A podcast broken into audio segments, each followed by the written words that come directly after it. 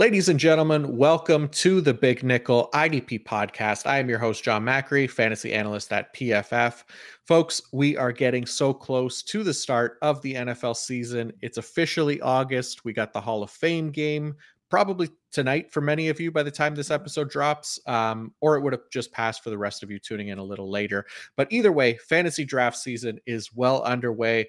I've been drafting my fragile little heart out already. I know a lot of you have as well. So naturally, we're going to turn our attention to 2023 fantasy drafts for these last few episodes of the off season and talk our favorite sleepers um, and values for IDP. And oh, just got a notification. I am on the clock. So let's get it.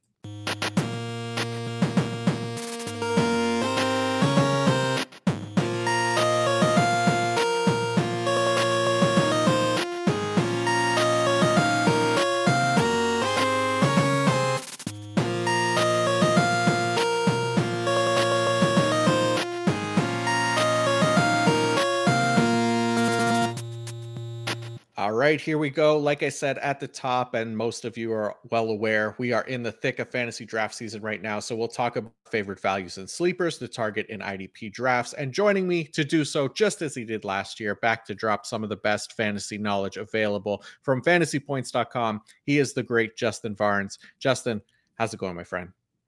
Jon, it's going great, man. Uh, there's so much optimism this time of year. I can't wait for it to all come crashing down come week two yeah, this is this is really the optimism part of the year because all the hype videos and stuff like that coming out of camp, it's all positive news. Nobody's really getting any negative light shine in their way. Um, we don't get to see any of the negative stuff. Only positivity gets the clicks. So, um, I mean, the injury stuff that that's that's the one that that that really hurts. But yeah, it is nice to kind of just watch some camp videos and get used to watching football again. Yeah, absolutely. I will I will tell everybody a little bit of bad news. I am not in the best shape of my life coming into this preseason, unlike a lot of the people I've been reading about, but uh, there's always next year.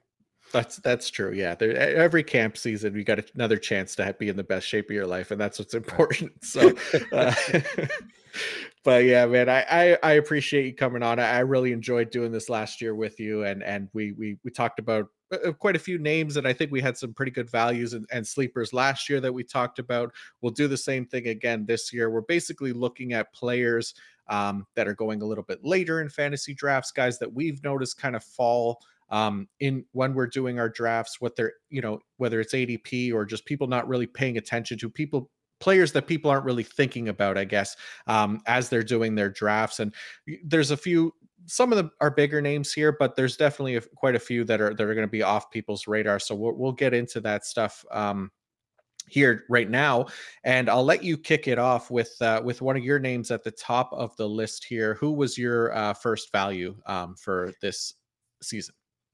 Well, a lot of what I tried to do when I was putting this list together was find people who would be you know possible uh you know top 12 top 15 guys that might be a little bit lower on other people's draft boards and then also some deeper guys that we can get later in our drafts or maybe even you know last round or, or waiver wire. So but i'm going to start kind of on the higher end of the list um and i want to talk about Kamren Curl. I've seen him i think in my opinion he's been a little too low uh on some draft boards uh remember he got injured last year he only played 12 games uh he got 83 tackles over those 12 games if if we uh, you know stretch that out over to a, a seven 17 game season, that's going to be 116 tackles. You know, that's that's going to be fourth in DB tackles. So, uh, and that's also last year Washington played some of the fewest snaps in the league. They played under a thousand snaps on defense.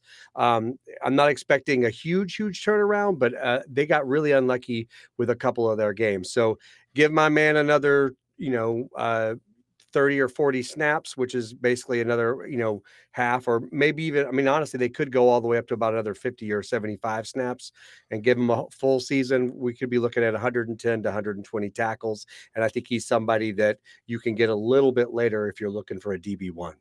Yeah. Yeah. I like that. And honestly, this, it, he's probably not going later if I'm in drafts. I'm, I'm very high on Kamren Curl. I think yes, I have him as my safety three yes, um, heading into this year, right? So I, I love Kamren Curl. I know uh, another guest on this podcast, Jake Colhagen, loves Kamren Curl as well. And yeah, for all the reason that you said, he's he's a tackle machine. And you know, 51% of his snaps were in the box last year, which was the sixth best rate uh, among safeties who played at least 150 snaps uh, on the season. Posted a really strong tackle efficiency, 11.8% as well. Um, even posted uh, 2.7 tackles over expected on the year, which may not seem like a lot, but when taking into account that high end box deployment, still coming out on top in that regard is a big positive. And it's something that he really came uh, through on even the year prior, he was plus 15.4 thanks to nearly a full season of games played. So, like you said, he did miss five games last season. So, I think, yeah, Kamren Curl is going to be great this year with with talk about Jamin Davis getting potential jail time for reckless driving as well. There could be even more box opportunities for Curl, especially considering, you know, somebody like Cody Barton might probably shouldn't be an every down player. Uh, you know, maybe they bring somebody else in, or Rashaan Evans, or or whoever as a free agent if something does happen with Jamin Davis. But I think either way, Curl is still ready to smash this year for IDP. Who do you, so who do you have up next for DB? So for me, I went with Julian Blackmon of the Indianapolis Colts. So this one really, uh, I, I'm not a player that I would typically be in on um, in previous years, but word out of camp right now is that Julian Blackmon has switched safety roles, moving from the free safety position to the strong safety position in Gus Bradley's defense, which for most NFL defenses wouldn't be like a significant change, but with Bradley deploying one of the highest rates in the league in single high coverages, um, I think it's very much noteworthy, especially for IDP. Blackmon has only averaged about 9% of his snaps in the box over the last two seasons, but now he figures to see a pretty big increase in that regard, which should be huge for his pan- fantasy production. This is a guy that's never posted more than 50 tackles in a season, but even with just average efficiency, assuming that deployment is right, I think he could come close to probably doubling that on a full year's worth of snaps. So we just saw Rodney McLeod take over that role early in the year last year. Uh, he finished with a career high 96 tackles from from an 11 year vet. Um, so we saw this last year again that box snaps absolutely matter when it comes to tackle efficiency for the safety position, as that deployment yielded a 10.8% tackle efficiency on the year, which was a point and a half higher than even the overall average safety tackle efficiency. So I'm definitely buying into the this offseason change for Blackmon, a player who has never really been much of an IDP contributor. Um, I think I'd expect that to change this year if that move does happen. Uh, how about you? What do you think about this one? Yeah, I mean, uh, there's. Uh, I love Gus Bradley. There, I can't believe he's still running so much single eye safety, but. I love it. I mean, uh, we've seen so you know Dan Quinn who, who ran a lot of it, and all these you know, people kind of coming out of the, the Seattle tree. Quinn's re completely revamped his style and revitalized his career as a defensive coordinator, leaving that behind. Even you know we're seeing you know. Uh, Pete Carroll has has changed his de- defensive philosophy, got some, you know, a lot more multiple over there. They're doing a lot a lot of different things. But Gus Bradley is sticking to his guns, man, which is great for us because, you know, we missed that heyday where it's like, all right, who is our single high box guy? Great. I'll just take any one of these guys and we're going to be okay. Well, those days are basically over except for um, in Indianapolis. And I totally agree. And we see this every year it, you know, the secondary is so easy to switch around. I mean, every single year we we see safeties and cornerbacks who show up to camp the following year within a completely different role.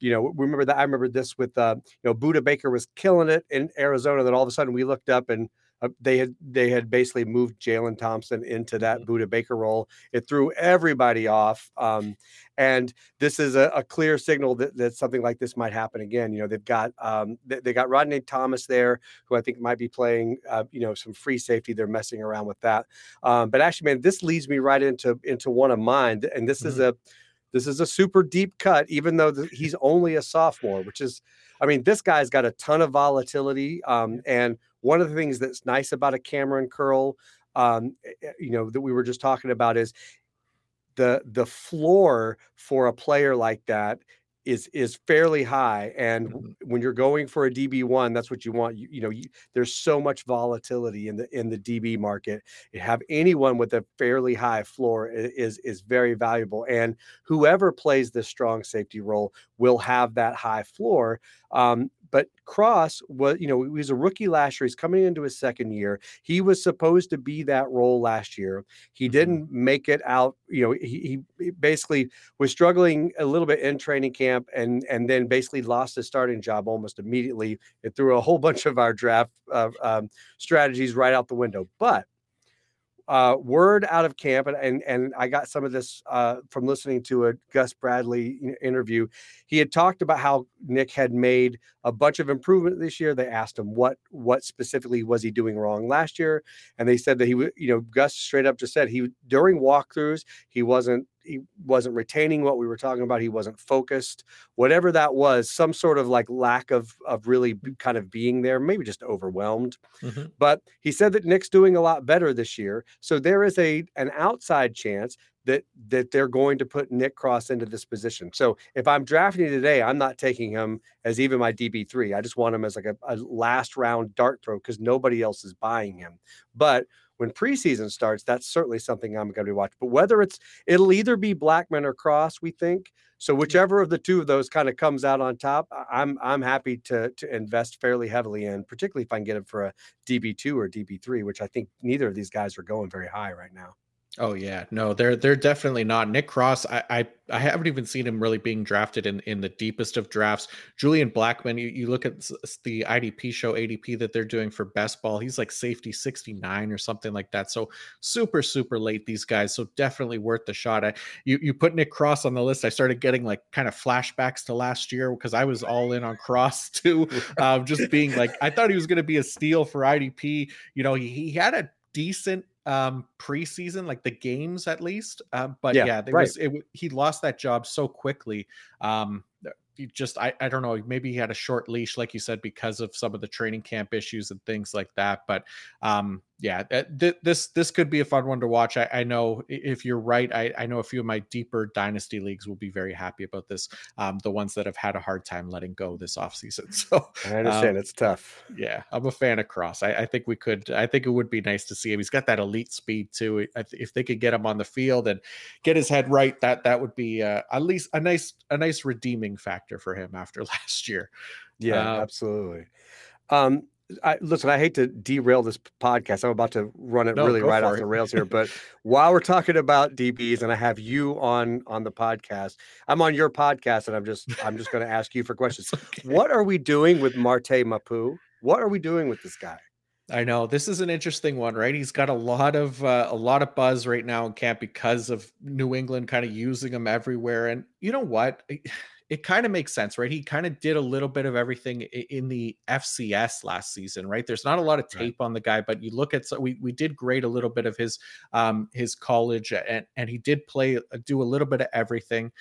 They I think they drafted him as a linebacker, but he played more safety in college. I think that's what it was. Either that or it was the other way flip. But Belichick's moving him around all over the place. This is a typical Belichick thing, right? He uses these guys, these that play that play non-positional defense, right? He Kyle Dugger is a safety. They, put him at linebacker. They do the same thing with Adrian Phillips and guys like that. So I, I think Mapu could be potentially interesting in, in deeper leagues, at least for this year, until we see kind of how it plays out.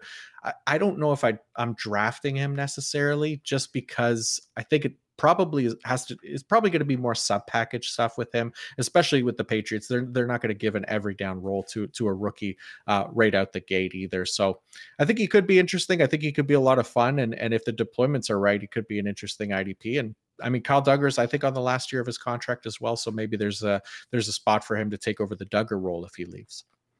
Yeah, and I mean it, it's the the safeties there have been somewhat fantasy relevant. The linebackers, uh, you know, usually aren't. Uh, we're not we're not talking usually about them in the top twenty five as it is. But I, I when I was doing dynasty rankings, I, I had to put them in in both categories. I didn't know what to do with them. I was like, I can't leave them out of either category because I literally don't know how this is all going to shake out. So I should know if you had any insight there on whether you were leaning him, uh, thinking of him as a as a because uh, yeah, I mean it, he is. I mean he's the classic kind of non-positional player, and which makes all the sense of the world in, in, in Belichick's defense. But we're so used to seeing a safety work more as a linebacker. If he ends up getting linebacker designation, I really don't know what to do with him. Yeah, yeah, that that definitely becomes a little trickier. And yeah, I, even Ja'Whaun Bentley, like I don't think he'll play an every down role, even though they gave him a contract again. Like he, he plays like 70 to 80% of the snaps each week. And look, I mean, uh, what's his name? Devin McCourty retired as well, right? So he was their yeah. deep safety. I think there's a chance that Kyle Dugger, Kyle Dugger backfills a little bit of that deep safety role when he's not playing in the box. And maybe that's what opens up a spot for somebody like Mapu to come in and play those sub package roles closer to the line of scrimmage when Dugger has to play deep or something like that it's it's the Patriots. I, I I try not to figure out what's going on with that because we're almost always wrong, um, and they change it so often. So, but it, will be an interesting one to follow for sure this preseason. Yeah. Um. All right. Sorry to derail. Let's get back on on the uh, oh, on the on the train here. Uh, who do you got for uh, defensive line? Yeah, no problem. Um, so I went with uh, I went with Arden Key, edge defender for the Tennessee Titans. So Key to me, just looking at him, watching him the, these past couple seasons, he's he's been a quietly effective pass rusher over the past two years in both San Francisco and Jacksonville. Um, he posted 80 total pressures and 11 sacks, in addition to a 78.3 pass rush grade on 583 pass, rush snaps over the last two seasons.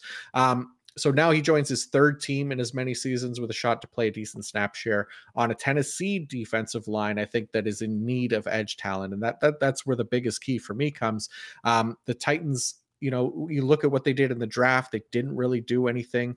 Um, they had just six picks in the in the draft. They lost Harold Landry to a torn ACL the year before that. They relied on on guys like Rashad Weaver for 600 defensive snaps they appear pretty content to roll with the group they currently have, which is, uh, uh, you know, it's not the biggest names. It, it, Harold Landry should be healthy, but I think Arden Key has a real chance to play a significant role opposite of Harold Landry um, and guys like Denico Autry as well. So I think, um, it, you know, there's a, I think Autry too has a tendency to kind of play inside those stand up edge defenders on passing down. So these guys don't really have to cancel each other out or anything like that. But key for me, I, he does you typically project as more of a pass rush specialist, but he did prove that he could be an asset in the run game last season as well. He posted the best run defense grade of his career, um, which was a 74.2, which was on his largest snap share of run snaps um, since his rookie season. So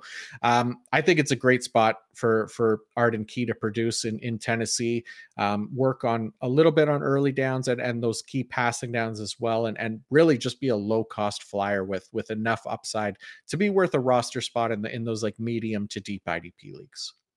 Yeah, I I I love everything you're saying. Uh, um, I think some of some of the key points for me are uh, he you talked about his snap count, right? This guy hasn't played above 50% snaps uh, since mm-hmm. his since his rookie year. So I definitely think he'll play more snaps this year. He's been more like a 200 300 snap guy. If he if he can, you know, if he can climb up into that five or six hundred snap guy. You know, we we could be talking anywhere from six to eight uh, uh, sacks, and although you know, and possibly more, but once we kind of move above five and get between five and ten, then as a as a DL two or a DL three or or an edge two or an edge three, Arden Key's the kind of guy who you know like we've kind of been talking, some of these guys are just not getting drafted or getting mm-hmm. drafted really late.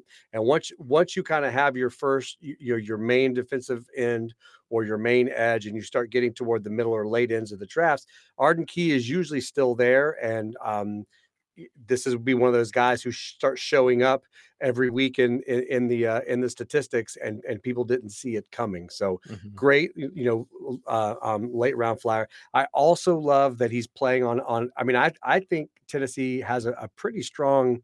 Uh, uh, you know, uh, pass rush there. I mean, it, there's not like that one main guy on the on the edge that like really stands out, but mm-hmm. across the board, they're and I love um, them playing with Jeffrey Simmons in the middle, mm-hmm. like being able to kind of hold up so much in the middle, um, occupy so many offensive linemen. That's really going to help Key. Uh, I, yeah, and I love just the fact that he's he should get more playing time, and it feels like he's been in the league for a long time. But I think he's only like 26 or 27. He's yeah, he's you know he's still got plenty of tread on his tire. Let's put it that way.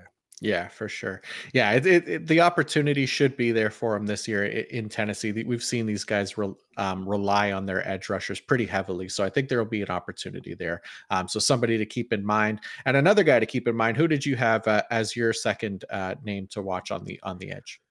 Well, a couple of years ago, Romeo Okwara was tearing up the league. He had mm-hmm. 10 sacks and he was really looking good on that Detroit line. And then he tore his Achilles. Uh, only played a, a, couple of games uh, before tearing his Achilles uh, two years ago. And then he came back last year, played played a few games, didn't quite look like himself. Um, the the key point here is Achilles injuries usually take a full two years until you can feel like you're back, uh, even at 80% of what you were before. So, uh, this is another late round flyer. Um, you know, uh, uh and if so if he's healthy if he's back to feeling remotely like he like like he was before i think he's he's going to have a lot more value than than some people realize. He'll also if he ends up playing a decent number of snaps now he's going to be playing across from Aidan Hutchinson uh, which should should allow him a, a little a, a, little more free range over there not be double teamed as much. Uh, so he's a guy that again toward the end of drafts um, you know i'm i'm going to probably grab him and just just look, if he ends up blowing up and kind of getting back to where he was before, even again, if he's like a seven or eight or nine sack guy, I'm okay with that. If he's getting heavy, if he's getting heavy snaps and and having at least some decent tackle floor. But if not, you know i'm spending a late round pick on him i can i can replace that fairly easy. What i can't replace is the upside he brings and and for my dl3 or once we get into these deeper leagues that's the kind of guy i'm going for. I want the guy that has you know a legitimate shot at some at some top 12 upside yeah, I love that call. I, I mean, this, yeah, this is exactly what you would want from from like a late round guy to kind of step in and have that potential to be, you know, a top 24, top 20, top 15 edge um, for IDP. I'd love to see a bounce back from him. He was so good in 2020. Like you said, he posted that 10 sack season, had a career high 84.5 pass rush grade, posted 61 pressures as well. I mean, he was just awesome. Uh, unfortunately, yeah, the Achilles thing really killed him because even in 2021 early in the year that momentum from 2020 was was starting to carry over through those first three games those thir- yeah. first three healthy games he had posted 16 pressures and a sack in there before he got hurt in week 4 and it took until yeah like you said week 14 of last year I think it was to see him kind of come back and uh, he needed two separate surgeries on his Achilles as well. So I'm definitely not judging the 120 snaps or whatever it was from him last year because it's it's going to be really hard to get back into a rhythm after something like that. So um, we, we saw you know kind of how little he played when he was active. It just wasn't enough to do any real damage. Even um, even though he did get two sacks in one game, um, but it was against yeah. Zach Wilson, so maybe not putting too much stock into that one. But yeah, if he can get back to that 2020 2021 form, I, would be very excited because um, he was really really good. Um, so I like I really like this call and definitely somebody that people aren't paying attention to because everybody's excited about James Houston, right? Because he posted right. eight sacks on that small sample size last year. So Romeo Okwara definitely getting looked over. Um, so let's uh, we talked about Okwara coming off a Achilles injury. Let's go on to another player um, who was coming off an Achilles injury last season. Uh, unreal transition there, if we're being honest. Um, you Carl Lawson, Carl Lawson of the New York Jets. Um, he's he's he's not like super high for me. He's edge 37, but if you look at some of the again the IDP show ADP, he's going as edge 61 to me, I, I think this is crazy. I think it kind of speaks to how under the radar he is right now. But I I also believe this is the first mention of Carl Lawson on this podcast all off season. Um, mm. So outside of maybe a passing mention of him when we're talking about Will McDonald or something like that. But I, I this is I think the fe- first feature for him, which surprises me because I do love me some Carl Lawson and always ha- happy to talk about him. Um, but anyways, he, he's coming off the best sack year of his career since he was a rookie. After missing all of 2021 with that Achilles injury. So, really nice bounce back right away for him um, after what can be a pretty devastating injury, like you said. So, this was his first year, even playing a regular season snap for the Jets as well. And he still earned a pretty strong 72.8 pass rush grade. Didn't really have the pressure rate or win rate that he's been known for. But again, just one year removed from that Achilles injury definitely plays a part in that. He also had one of the better, um, meaning lower rates of his pressures being classified as cleanup or unblocked pressures at just 26.5%, which was a top 10 mark for the position. Um, and his win rate and pressure rate, they were still above average, I should say, for the position, which when you include those seven sacks, I'd say is pretty nice. It's a pretty nice season for a guy coming off uh, an Achilles. Um, but I, I, do think, you know, he gets some of that burst back in 2023, which should help him deliver more con- um, consistently as a pass rusher. But the biggest concern is is going to be playing time. We we know the Jets like to rotate to their edges quite a bit, and they did spend a first round pick on Will McDonald this year in the draft after also spending a first round pick on Jermaine Johnson in the 2021 draft. So there's a shit ton of competition there, in, including a very good, very capable John Franklin Myers. Not to mm-hmm. mention Bryce Huff and Micheal Clemons. So competition for snaps is fierce. There's no doubt about that. But all of that being said, drafters are well aware of this at this point, and it's one of the biggest reason that reasons that he goes undrafted or unnoticed um, for a lot of drafts. If you look at, again that IDP show ADP, Edge 61 is pretty late, so people are already fading him. Um, and among edges going in that range, you'd be hard pressed to find a better bet than Lawson to kind of greatly outperform that ADP. It's very, I think, very similarly to like a Romeo Okwara as well. So. Yeah even with that rotation last year, he still led all the Jets players in pass rush snaps, and he was second among the team, uh, the team's edges in run defense snaps. So I, I still think he'll, he'll have the opportunity in 2023 as these young guys like McDonald and, and Johnson continue to kind of acclimate to the NFL and, and are worked in sparingly this season. Yeah, uh, I, and the other thing I like about Carl Lawson is that although you're right, they do rotate a lot on the edge. They keep everybody fresh. You know, we've uh, I know I've talked about it before, and I'm sure you you have too. Um, you don't have to play a thousand snaps as a as a pass rusher to still be very effective for fantasy. There, there are a lot of players who, if they tried to play them a thousand snaps, they would wear out so easily. So it's not necessarily the end of the world. Uh, you know, let's look at Philly last year. Philly rotated yeah. heavily on the edges, and they had plenty of sacks. I mean, you know, uh, that, that that that that wasn't an issue for that team. And the other thing I like about um, that, although they are rotating, Saleh does not blitz much. He's mm-hmm. he's one of he blitzes at, at, one of the, the lowest rates of the league, which basically means he's allowing that that deep defensive line to eat and and and no trickery, just you know hop off for a couple of snaps, rest your legs, and then get back out there. Mm-hmm. And I think Carl Lawson could take advantage, especially at DL 61. This is the same thing yeah. we've been talking about with, the, with these other guys. Like if it's at the, eh, you know, if you already have your, if you play two or three DLs or edges, if you already have your first and second ones and you're feeling good about it, if if I have a third one that I'm going to pick up, it's going to be one of these three. Uh, mm-hmm. To me, and, and and of the three we've talked about so far, I'm going to start with like on my little list will be Carl Lawson above uh, Okwara and Key, uh, just because you know, and and think about how well he did last year on that uh, Achilles. Everything we said about Okwara is here too. This is yeah. year two from that, so he should be stronger. He should feel more confident. Uh, um, yeah, I, I think that's a great. I love that he's going so late. That's the kind of guy you want. All that upside. Yeah, there's just so much value there and so much potential from a guy that we've seen be like a very high end pass rusher, right? So I'm I'm pretty excited yeah. to grab him that late every single time. Yeah, um, absolutely. But let's talk about uh, an interior defensive lineman that you, you put on the list here. Who do you want to talk about out of uh, Atlanta? Yeah, well, you know, we're again trying to mix up some some late round flyers and some and some players that might just be a little undervalued, but but but can can be a, play a premium position. Um, and and for me, that's going to be Grady Jarrett. I think Grady Jarrett. Um, I'm not going to get too much on a tangent on a tangent here for Aaron Donald, but I, will talk about Aaron Donald for a second and the same thing.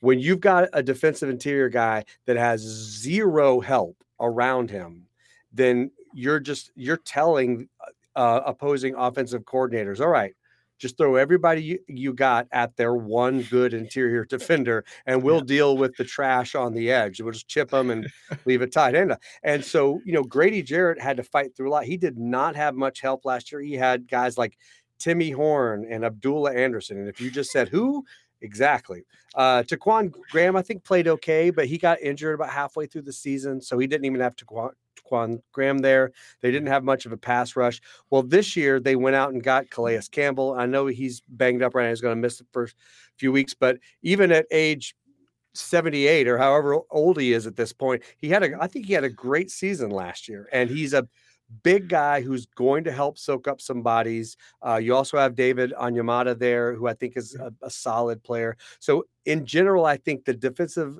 talent around Jarrett has definitely improved, uh, and that's going to help. But also, he got to me, he got a little unlucky. Uh, I had him down for 45 pressures, but he only had six sacks. He's probably a couple of short on on on, on that in terms of the league average. So now he's got a deeper, and more talented line. Hopefully, gets a little bit better luck. I also like who they have as defensive coordinator, Ryan Nielsen.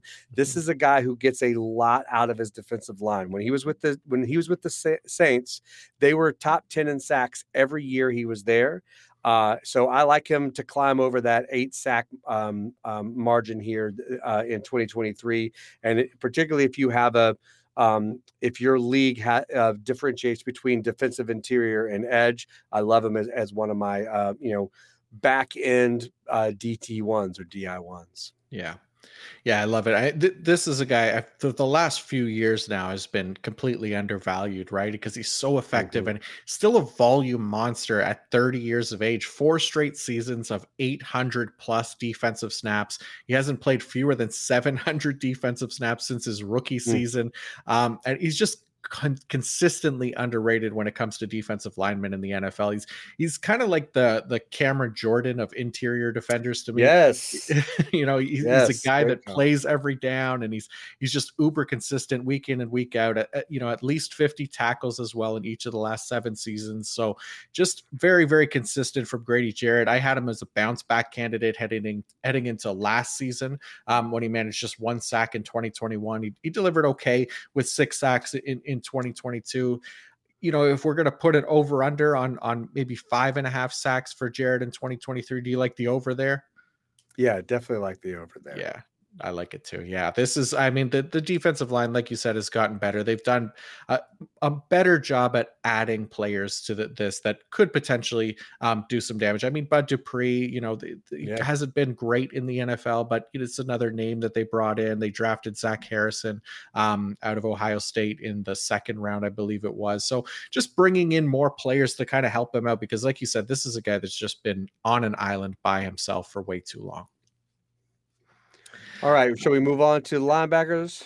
Let's go to linebackers. Yeah, so I'll start with uh, with the guy Kyzir White um, with the Arizona Cardinals. It, you know, we we touched on this early in the offseason, uh, but it seems that that offseason kind of scuttlebutt, I guess, on Zaven Collins switching to edge and Isaiah Simmons practicing exclusive with, exclusively with the DBs is looking to be a lot more than noise under new head coach Jonathan Gannon. So by all accounts, Zaven is going to be considered an edge in this new Arizona defensive position that is much more valuable to them and, and much more of a need for them as well as far as real NFL goes. But I'm a little bit hesitant to get too excited about Zaven Collins, at least in year one of that role. So Collins for me, likely a kind of do not draft player. Um, I'm okay missing out on him. I, I, don't think he'll get double digit sacks or anything like that where it would hurt me to pass on him. He, he's much more likely, you know, just causing me to miss out on a much more stable IDP in those middle rounds of drafts. As for Isaiah Simmons, he was playing deep safety this past week in camp with Budda Baker rotating down and Jalen Thompson in the slot. This is not something I love for Simmons either. Obviously, we just talked about the importance of those box snaps. Um, and, and if he's going to be the primary deep guy, I'm not all that interested in him either. That leaves Kyzir White as, as the primary linebacker wearing the green dot as well. Which makes sense, I think, given his familiarity with a lot of Gannon's defensive scheme coming over from Philly together. Um, you, you know, he's coming off a bit of a down year last year, but but actually came off the field a, a lot more than people realized. Played only 76% of the defensive snaps, so finished with just 110 total tackles after hitting 144 the year before with the Chargers when he played 84% of snaps. So I, I like Kyzir White. I'm calling him Mr. White, aka Kaisenberg. Um, sorry, I'm rewatching Breaking Bad. It's, it's, it's, but he's he's my preferred target right now among the the Cardinals IDPs, um, or at least among him, Simmons and, Collins, and, and, he costs a lot less right now, going way later than those guys when looking at the ADP as well. So Kyzir White definitely uh, should be considered a value at this point. Yeah, Mr. White. oh, nice. That was really good.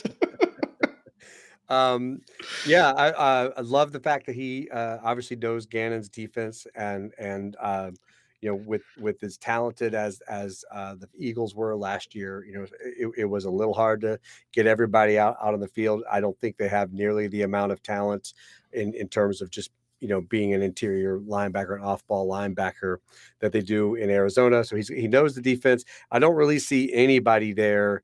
Um, uh, you know, I, I do believe, uh, you know, I'm with you on Zaven Collins. I do believe he's going to play um, off ball linebacker um, some. Uh, I doubt he's going to, you know, be exclusively an edge. I think mm-hmm. I think everybody's trying to find the next, um, you know, uh, Micah Parsons, uh, which is obviously very hard to do. But hey, listen, you got to give it a shot. Yeah. Um, uh, yeah, so I think he is going to sit there in the middle uh, of, of, of that defense. Uh, and this is another another year where I'm expecting Arizona to Arizona's defense to play a lot of snaps.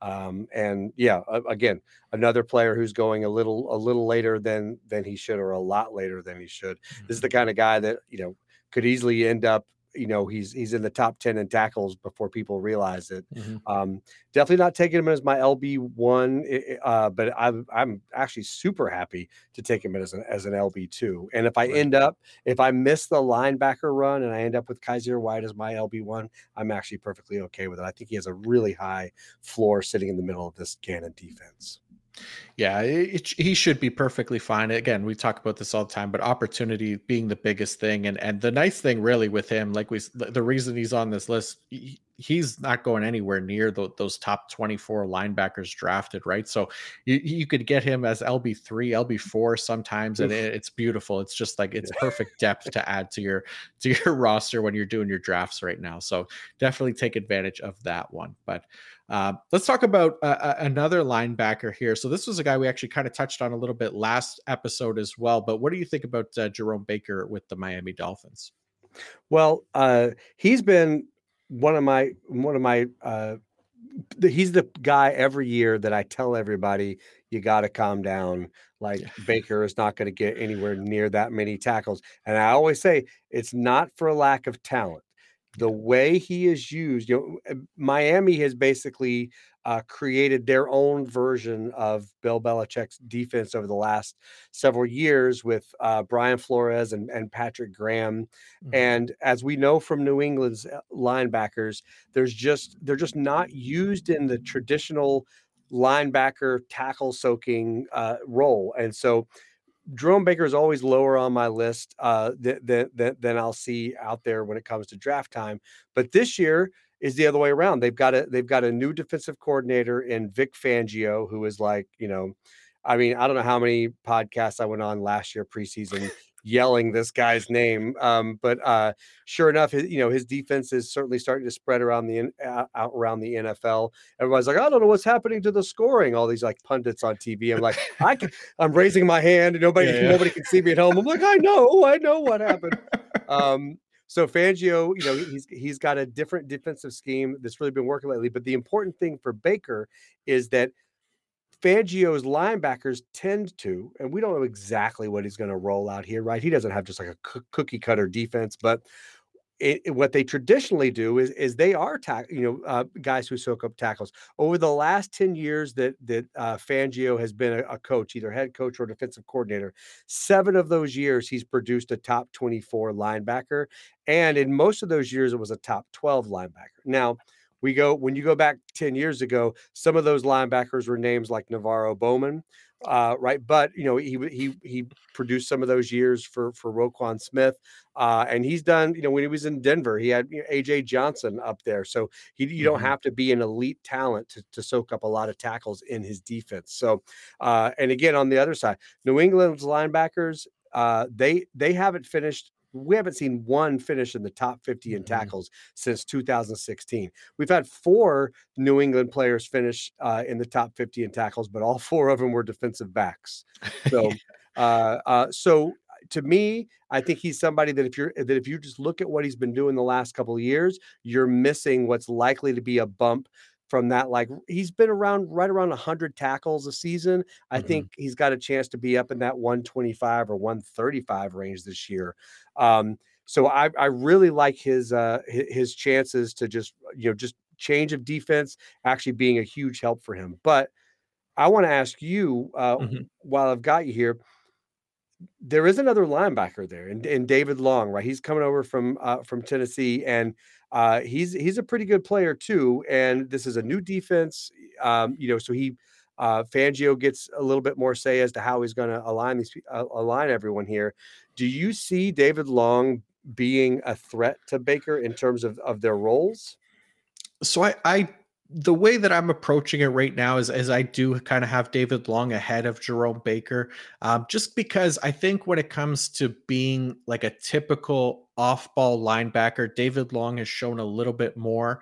Um, he's he's got a little bit more experience in, in that role. Uh, mm-hmm. Although you know in Tennessee it was a little bit different of a defense as well. A lot of light boxes and things like that, where he, you know he, he was different than your typical um, linebacker looks, but I, still have David Long a bit ahead just because I think he's probably slightly more talented player, but he's, you know, he's on the smaller side as well. Not that Jerome Baker's, you know, huge or anything, but um so the way that I'm looking at it, I, and I'm willing to pivot too, because I've I've never been a Jerome Baker guy, like for the reasons that you just laid out, right? Mm-hmm. Talking about the, the defensive scheme and everything that he's done in there, I've always kind of avoided him.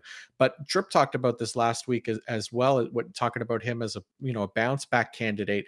Um, I kind of got me on board with him. You've got me on board with him here after hearing you talk about him too, because I do think that this new defensive scheme should be a help for him, and I think there could be room for both guys to potentially get some playing time um, and and make an IDP impact. It's just a matter of you know which one's going to be primary, which one's going to be secondary, which one's going to be you know getting more blitz opportunities, and which one's going to be getting more tackle opportunities. So I think it makes sense that David Long is the one that gets maybe more tackle opportunities, and Baker give gets more blitzing just based on the history.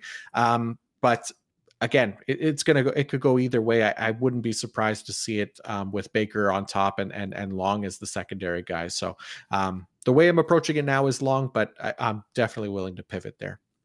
I think if I'm in a draft and I want a piece of that Fangio defense linebacker, um, what I might do is uh, wait until one of them is gone. Mm-hmm uh, and then grab the other because chances are I can get another round out of um, uh, out of the draft, pick somebody else up and and wait for the first one of those to drop because I do think this is a um, you know we should see a lot of two linebacker sets. And as mm-hmm. we've seen, and you know, it used to be the thing. You just you you know we we yeah. you could you could grab either Carolina Panther linebacker and be fine. You know, obviously Luke Kuechly's the man, but Thomas Davis would would easily rack up high LB two numbers and nobody even would remember his name. That was the thing. And then now it's all you know, we f- see all this single linebacker stuff, and then you worry that there's only one uh, guy out there to really grab, but I don't think that'll be the case here in in, in Miami. So uh, I do have Baker a little ahead of Long, but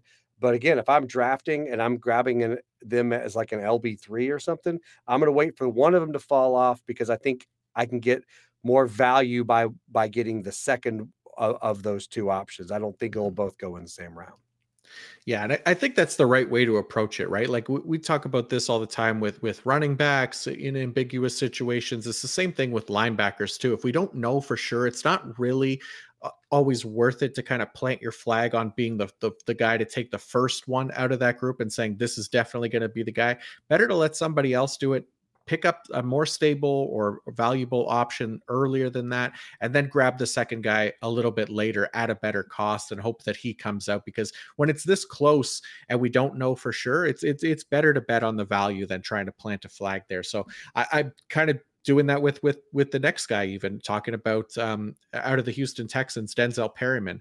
So Perryman for me, I, I, really like Perryman this year. I have him as LB 23, but you really don't even have to draft him that high in most leagues. I think, you know, part of that is because of, like I said, some of that ambiguity with how the Texans will deploy their linebackers and which ones specifically will will emerge as starters. And maybe it becomes more of a rotation since they don't really have like a clear top guy that you trust for all three downs. But that being said, I, I do think Perryman plays a bigger role. And, and given DeMeco Ryans' history of deploying two full time linebackers, I think there's a good chance that Perryman will play in one of those starting spots. Obviously, not a guarantee that he does. I, I, think the other favorite right now is Christian Christian Harris, who was PFF's lowest graded linebacker last season, for what it's worth.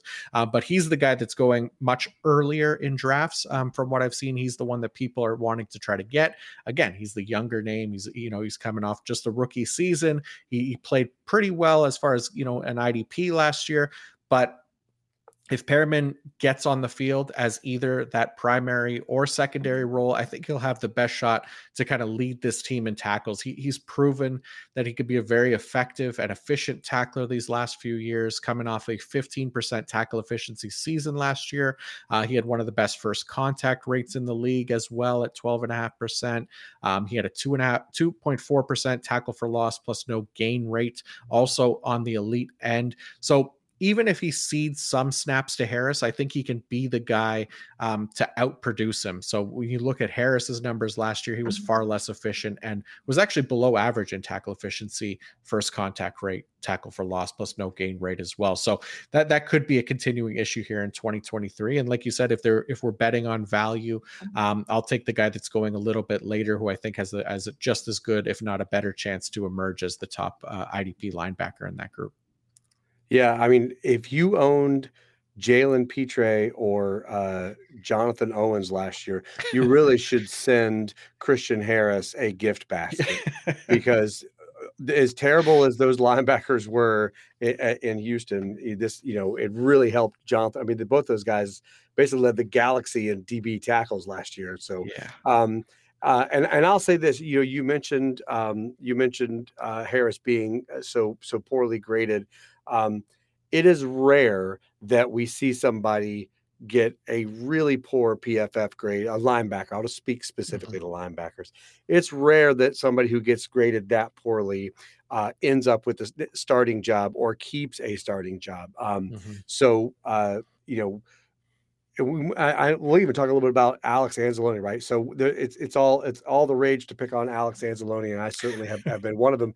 But he was above, you know, he was at least average or a, a, mm-hmm. a little bit above average. He was a lot, he was noticeably better last year than he was the, the, year before. And the same thing happened with um uh uh the not TJ Edwards, but the um yeah, TJ Edwards out of um uh no, not TJ Edwards, just blanked on him. Um who's the guy who went to he went from Philly to Denver and he wasn't even supposed to start. And then he again he has like he has like a twenty one percent. Oh, Singleton, uh, yeah, yes.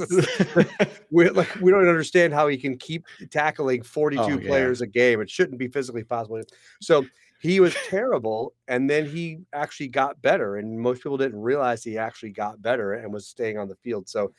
Um, if Christian Harris doesn't make a, a noticeable turnaround, yeah, I don't see him uh, you know, knocking Perryman out of there. And remember that that primary linebacker role, and again, this this will speak to uh, Alex Anzalone.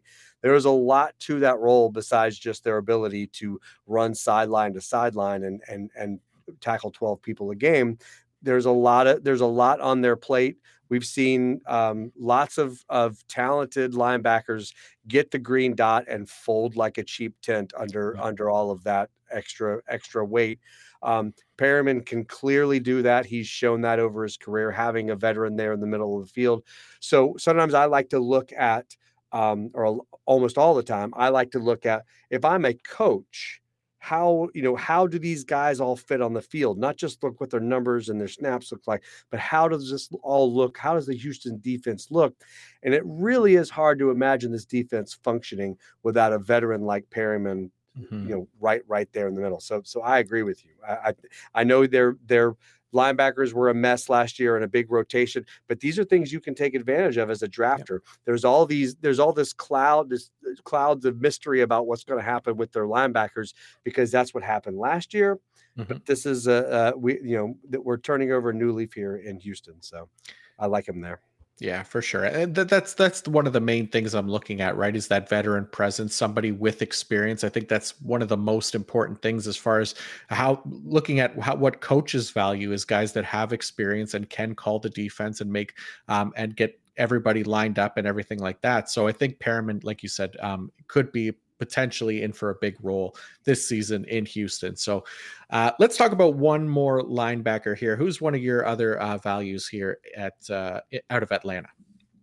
Well, this this will speak a little bit to that um, uh, Miami Dolphins thing. We are talking about having having two linebackers, and um, all the rage right now is Troy Andersen, and I'm one of them. I, I, I you know, he's coming into his second year here.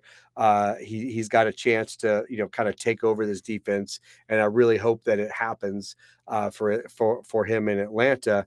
But I think people are sleeping on Kaden Elliss, who I think actually is a pretty you know you know now he had an for, for for uh, Kaden Elliss, he had an amazing turnaround from 21 to 22. Uh, he had a he had a great season last year, even in kind of you know limited duty. So I don't know if he's going to be able to repeat that, but but he did play really well last year. And but my biggest thing is, uh, although I'm sure they probably want Troy Andersen to uh, you know to to to be the guy here, one of the most important eh, uh, parts here is that he's coming over uh, to to be part of of this defense, right? So he he he's played this defense before, so he's going to be somebody who will know this defense fairly well, and to me that makes a huge difference uh, when when when you you know you've got a you've got a Saints defensive coordinator here, and he brings his linebacker, just like we talked about with Jonathan Gannon bringing a Philadelphia linebacker with him to say, all right, I need somebody here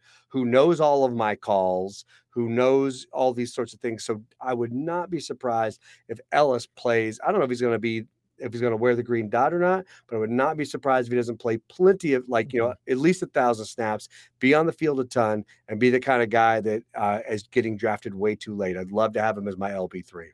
Mm-hmm. Yeah, he's really interesting, right? And and I think, like you said, the main thing being that he comes over with Ryan Nielsen, the defensive coordinator there, um, who was the co-defensive coordinator last season with the Saints, where and that's where Elliss got his first opportunity to start. Right, Pete Werner got hurt, Elliss stepped in, and he was a very effective IDP option off the waiver wire last year. Um, he, he led all linebackers in sacks as well with seven. So I think I think he does play significant snaps again in 2023 alongside Troy Andersen as that mm-hmm. team is kind of revamping its defense. I think these these two guys can work um, together in that defense and still potentially be strong IDPs. And again, it, it's another one of those situations, right? Troy Andersen is going to be the one that's getting a lot of the looks because he's that second round rookie draft capital from the year before. Now he's stepping into you know a starting role. He, he's got the strong RAS scores and all of that kind of stuff. And people might not be looking at Kaden Elliss in drafts, and, and he has a lot of that familiarity with the defense. Could potentially bring some of that pass rush upside to the to the table as well. Um, so yeah, I, I still like Kaden Elliss uh, as well for this season. I think that's a good call. Um, all right, let's do uh, that. That's kind of all the, the the main names that we're we're talking about. I think uh, what I want to do is I want to do a couple quick hitters here because we're in training camp season. We're, we're you know we're getting all these kind of reports and there's camp battles and preseason games coming up that we'll have to kind of sort where these guys fall on the depth chart and everything like that. So just a few quick hitters here as we kind of close out, and I'll start with the Bills linebackers. So. I mentioned this on Twitter last week or, the week before. I can't even remember now. But but heading into camp, that that competition for the LB two spot in Buffalo still very much open. I know I threw out AJ Klein's name as a dark horse, but really more to a point to point out that it's it's not just between Terrel Bernard or Dorian Williams. Like most of the IDP um, community seems to believe. You know, Tyrel Dodson was also somebody that I had ranked ahead of uh, Bernard and Williams earlier in the year, and he's still getting reps with the ones as well. Even Baylon Spector uh, is in there. So they're trying out all these possibilities here to see what fits.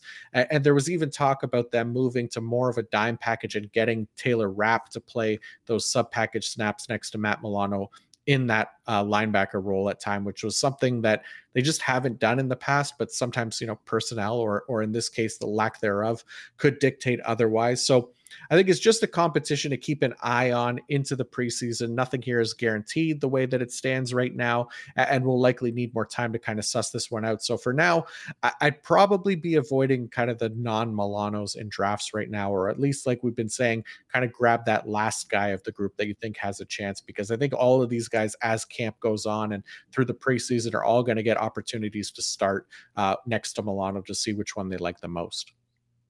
Yeah, I'm uh, the the Taylor Rapp signing was uh it was the first thing I thought too. Like, all right, well, who, you know, who's gonna who's gonna play with with Matt Milano? And when they signed, you know, they love Micah Hyde and Jordan Poyer. Uh, they also have Damar Hamlin there. Um, you know, obviously both Poyer and Micah Hyde, they're over 30. Um, but they have been a they they're a big reason why the the Buffalo mm-hmm. defense does what they do. They're uh, they basically run the same 11 guys out there, or not the same 11, because they do rotate their their um, uh, defensive line a lot. But mm-hmm. but but their linebackers and safeties and cornerbacks, I mean, it, it's almost a carbon copy every yeah. snap, and a lot of that has to do with their their trust in those safeties. So Taylor Rapp could be somebody that moves up into that linebacker backer position. I could also see them doing something like, you know, moving Micah Hyde or or or, or Jordan Poyer up there, uh, you know, giving them less responsibility deep in terms of as, as their legs get, get get get a little a, a little more worn down. Either way, between Rapp being there and and creating some some uh, possible three uh, uh, safety sets, and without a clear winner uh, at least for right now. If I'm drafting tonight, I can't take another uh, um, Buffalo linebacker. The only thing I do want to say is that uh, Terrel Bernard, I, I think um, he, he's he's my favorite to to to play that role, uh, and AJ Klein would, would be another one. But these guys in general are better at run at the run than they are at the pass, and. Mm-hmm. I would not be surprised to see that the linebacker two there be be a um, you know, a, a, a, two down linebacker, and then on, um, you know, I wouldn't be surprised if they don't change things this year sure. and they run three safeties or or um, do something to where that third that second linebacker spot is not somebody who will get a thousand snaps this year. Mm-hmm. Yeah, they could very well change to maybe like a situation specific um, package for for that second linebacker spot. Like we've seen a few teams already start to do in the NFL I, I think that would make sense as well. Um, another linebacker group that I do want to talk about, and, and that's the Eagles linebacker core. So th- this one more to do with the Eagles LB2. This one was kind of interesting to me because I, like so many others, just kind of assumed that Nicholas Morrow would be the other starter at linebacker next to Nakobe Dean. Um, but according to the Athletic and their beat writer who has been closely watching the team, Christian Elliss has actually emerged as a dark horse to potentially take that LB2 role in Philly. Um, Elliss was a he was an undrafted free agent out of Idaho back in 2021. He's played a total of like 40 defensive snaps for the Eagles since entering the league. So really nothing to add analysis wise other than to say that this is someone to kind of keep an eye on in deeper leagues that you can add at the end of drafts or off the waiver wire right now for nothing. Uh, especially on sleeper, he has that DL LB dual designation. So if he does win the starting role, um, you could pop him in the DL slot and, and get near um, full time linebacker production, which uh, is an added bonus. Oh, from your lips to my draft board, I'd love to. I, would love for that scenario to come through. Uh, yeah. Uh, so when we were talking about Kaden Elliss, um, uh, one of the things that I kind of uh, was checking out, uh, ba- trying to figure out what happened last year, um, how with how well he played. Um, you know, you can clearly see he, has been he's played for three years. His PFF grade has risen noticeably all three years, right? There's a clear sign of mm-hmm. ascension that gives you optimism that that that he might end up being a really good player.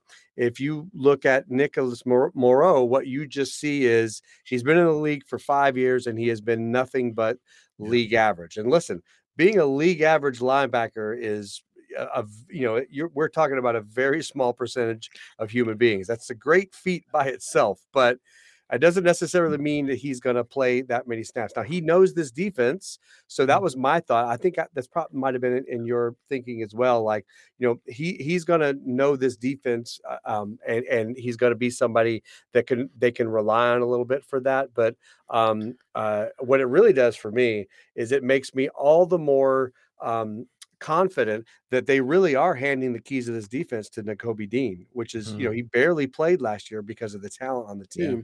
But they're they they're going to give him the keys of this defense, which is awesome. So, uh, yeah, similar to Buffalo, I'm not drafting any of these linebacker twos until we see. But man, if Christian Elliss gets it and I can use him as a defensive lineman, uh, that'll be great. Yeah, that's that's the nice cheat code with with a platform like Sleeper for sure. Um, right but yeah, absolutely, it's it's wheels up for Nakobe Dean because that that's really positive news for for him and that they have the trust in him. I know he's getting the green dot and all of that as well. So, um, all right, last one here. I will move away from the linebackers and I will talk about the Steelers safety too. So, um, this one kind of interesting. I know we know Minkah Fitzpatrick is locked into an every down role, which will very likely be that deep free safety spot um, that we've always seen him play, but with Terrell Edmunds departing to the other Pennsylvania team, there is an open competition for that strong safety role that um, Edmonds, Edmunds previously occupied. So right now, it's apparently between Damontae Kazee and Keanu Neal for the job. And as we know, Neal, ever since he left Atlanta, he went back and forth a little bit between playing linebacker and safety, which honestly, I think probably helps his case a little bit for this job, given the Steelers' tendencies to play more dime personnel, rotate a safety down into that linebacker role. Uh, I also think it helps him that he's a bit more experienced as an NFL starter. He has that former first round draft capital to his name as well. He's younger has better size to hold up in the box too. Although because Kazee has the experience, at least in this defense specifically, played close to 300 defensive snaps there last season, which helped him earn his best PFF grade of his career so far at 81.0. So, really can go either way. I, I think Neal offers the higher upside of the two. So, he's the one I'm more willing to take a late round flyer on right now. But either way, this could be a lucrative IDP role for for either guy that that um, that'll spend probably more than half of their snaps closer to the line of scrimmage. Edmunds, you know, did that, but he just wasn't efficient with his opportunities, which is why people uh, might not necessarily realize that it was actually a nice spot for an IDP safety. Yeah, this one is interesting. Uh, you know, uh, Kazee, I think, also played the majority of his snaps uh, deep. Um, mm-hmm. So um, when you look at these safeties, uh, what what you see is one of them has significant box experience, and that's Keanu Neal.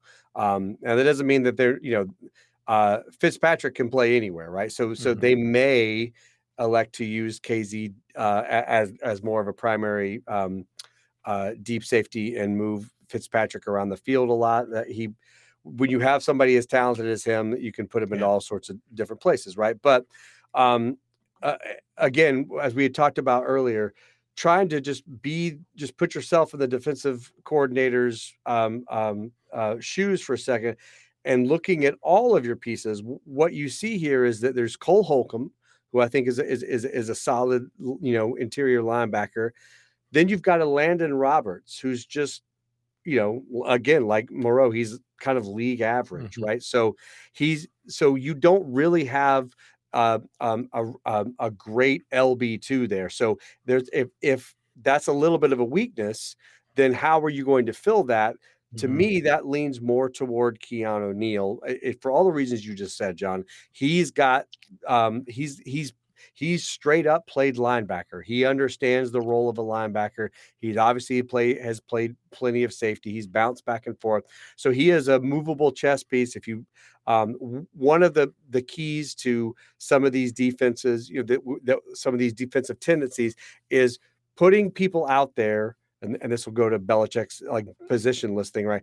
You know, if you if you put out if you're a quarterback and you look up and you see a, a defensive alignment, um, and you don't really know if the player you're staring at is going to actually function as a linebacker or if he's going to drop deep or whatever. Any of those questions that really helps your your defense a lot right? So Keanu Neal is what is to me Keanu Neal and Fitzpatrick are the ones you can move around the most. They can help you with uh, your coverage linebacker issues um, and uh, you know they they can cover deep. This could also be another situation where we see all three of them on the field. I'm with you. If uh, I mean, I'm not going to take Kazee or Neal as my DB one, and I'm I'm not going to take them mm-hmm. as my DB two as well. But if I'm going to take a shot at one of these, uh, I'm, it's going to have to be Neal because if he works in the role that Jon, that you and I have talked about, he has the potential to he could be a top 20 defensive back for us this year. Yeah. Um, if he misses, he misses. He's my DB3. I can go to the waiver wire and pick somebody up. Yeah, exactly. That that's that's the whole thing, right? Especially at safety when you're looking at some of these guys, these values, these sleepers, whatever you want to call them. Um, they really don't cost much, right, to take a shot on, but they're guys that could emerge and could be significant values if they if they break out in the way that we think they could. Um, but if they don't, we move on to the next guy. There's always a waiver wire option waiting um, to take their place. So, uh, yeah, very exciting times. We'll see how it all plays out here in the throughout training camp into the preseason. But that is going to do it for another episode of the Big Nickel IDP podcast. I hope everyone is feeling a little better about finding some value in IDP drafts after this one. I mean, how can you not after listening to the great Justin Varnes wax lyrical on some really great options for 2023? Justin, I, really appreciate you coming on here again um, this year to talk IDP with me. It is always a pleasure. I, I greatly appreciate it. Man, I love coming on your podcast. Uh, let's do it some more during the season, and then and put me down to come back uh, next year. Let's do it again. Always a pleasure to talk ball with you. Awesome, man. I appreciate that. Yes, we will definitely do it again. Um, and please um, let the let the good people know where they can find you uh, and your work as well. You can find me on Twitter at Down with IDP. I'm one of the fantasy analysts over at fantasypoints.com. I'm delivering all the IDP news over there. Uh, so find me on Twitter or on Fantasy Points, uh, and then you'll see me uh, up and down Jon's timeline as well from time to time. awesome. Yeah, definitely check out Justin and his work. As for me, all of my written content can be found on pff.com. We have a ton of fantasy content hitting the website every day, and that could, that includes plenty of IDP articles to keep my fellow defensive football friends busy. So please be sure to check all of that out. Um, you could also find me on the PFF Fantasy podcast every week, uh, now twice a week. Uh, hell, it might even be more than twice a week now talking offensive fantasy football for those that are interested in such a thing. Um, but we will be back in a couple of weeks with the Green Dot King, Mr. Mike Woellert, talking through the three down linebacker situations across the NFL.